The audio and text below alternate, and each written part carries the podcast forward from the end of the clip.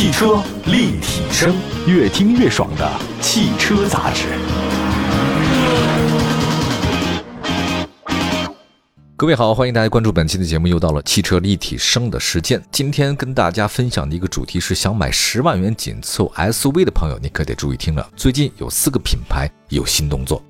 其实提到紧凑 SUV，啊特别是十万元级别的紧凑 SUV 呢，历来是各种车企的必争之地，因为这个细分市场的份额是非常的大。我举几个例子啊，比如说哈弗 H 六，对吧？常年销冠，吉利博越、长安 CS75，那都是自主明星的车型。都是来自于这个市场，就十万元级别的紧凑 SUV。当然这几年咱们国内市场需求确实有些变化，不过十万到十五万的紧凑 SUV 的市场的份额依然走势还是不错的。那近期呢，这个细分市场有了新的变化，有些品牌推了新的车型，那有些品牌是降价促销。今天就聊聊十万元紧凑 SUV 的最新动向。首先说启辰大 V DDI 超混动上市，启辰是东风日产旗下的自主品牌。这个在上市初期，它的打法是什么呢？就是用日产老款的车型推出新车，再做一个品牌好了。那比如说最初的启辰 D 五零、R 五零、T 七零，那都是这种路数。它依靠的是什么？是性价比。还有谁的背书呢？东风日产技术的背书。所以一开始的时候呢，启辰品牌确确实实有些稳定的销量。不过现在市场竞争太激烈了，连东风日产整体竞争力都出现下滑，那启辰能好过吗？肯定也不行。所以启辰品牌最近。遭到了不可避免的销售危机。我看了一下交强险数据啊，今年前五个月启辰品牌最好的表现车型是启辰大 V，但也五个月仅仅只卖了一万三千三百七十辆。还有一款呢，曾经被寄予厚望的是 SUV 启辰星，前五个月总交强险数呢仅仅是一千五百一十六辆，太惨了。那么在轿车市场，启辰 D 六零同期销量只有两千多辆，你看这也是细分市场的滞销车。销售压力那是巨大的，所以启辰只能选择堆新车救市。插电混动 SUV 的启辰大 V DDI 超混动就是它用来实现销量止跌的车型。国内新能源市场真的非常的卷，那咱就不说这特斯拉官方大降价的事儿了啊。后来那比亚迪插电混动车型居然是十万以内。新能源市场这么说吧，就是躺着赚钱的时代已经过去了，你得奋斗啊。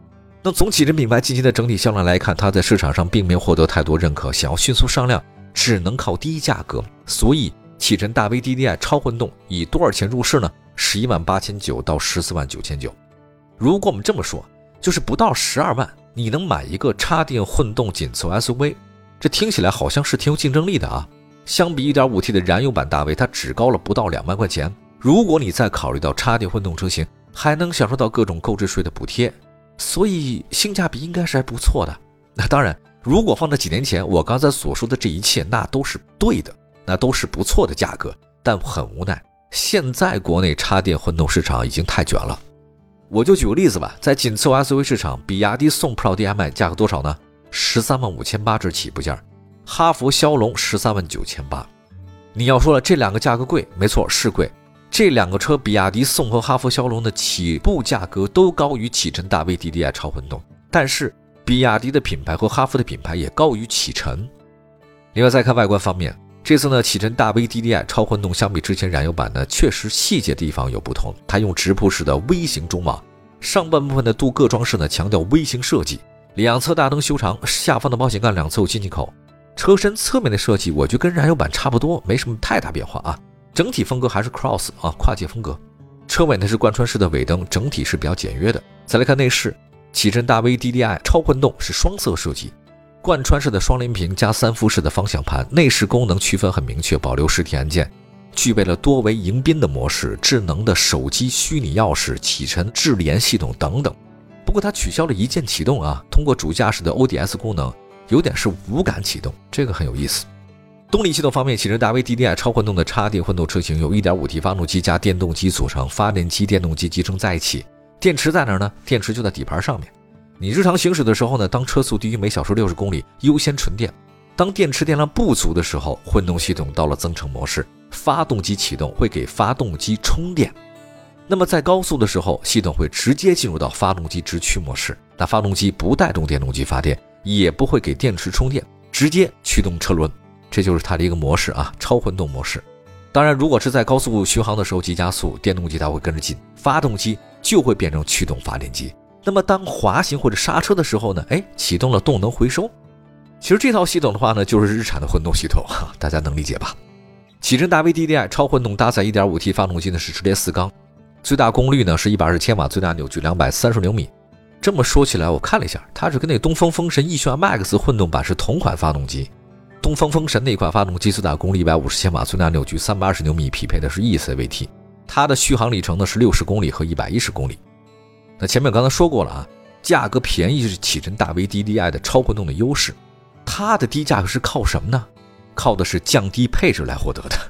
那启辰大 V DDI 超混动一共只提供四款车型，除了十四万九千九的顶配呢，另外三款车型。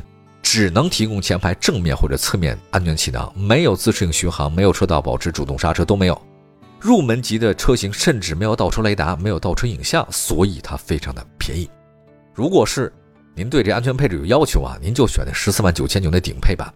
当你选了这个顶配版，好家伙，十四万九千九，这个价格就跟哈弗、枭龙、比亚迪宋 Pro DM-i 车型是差不多了。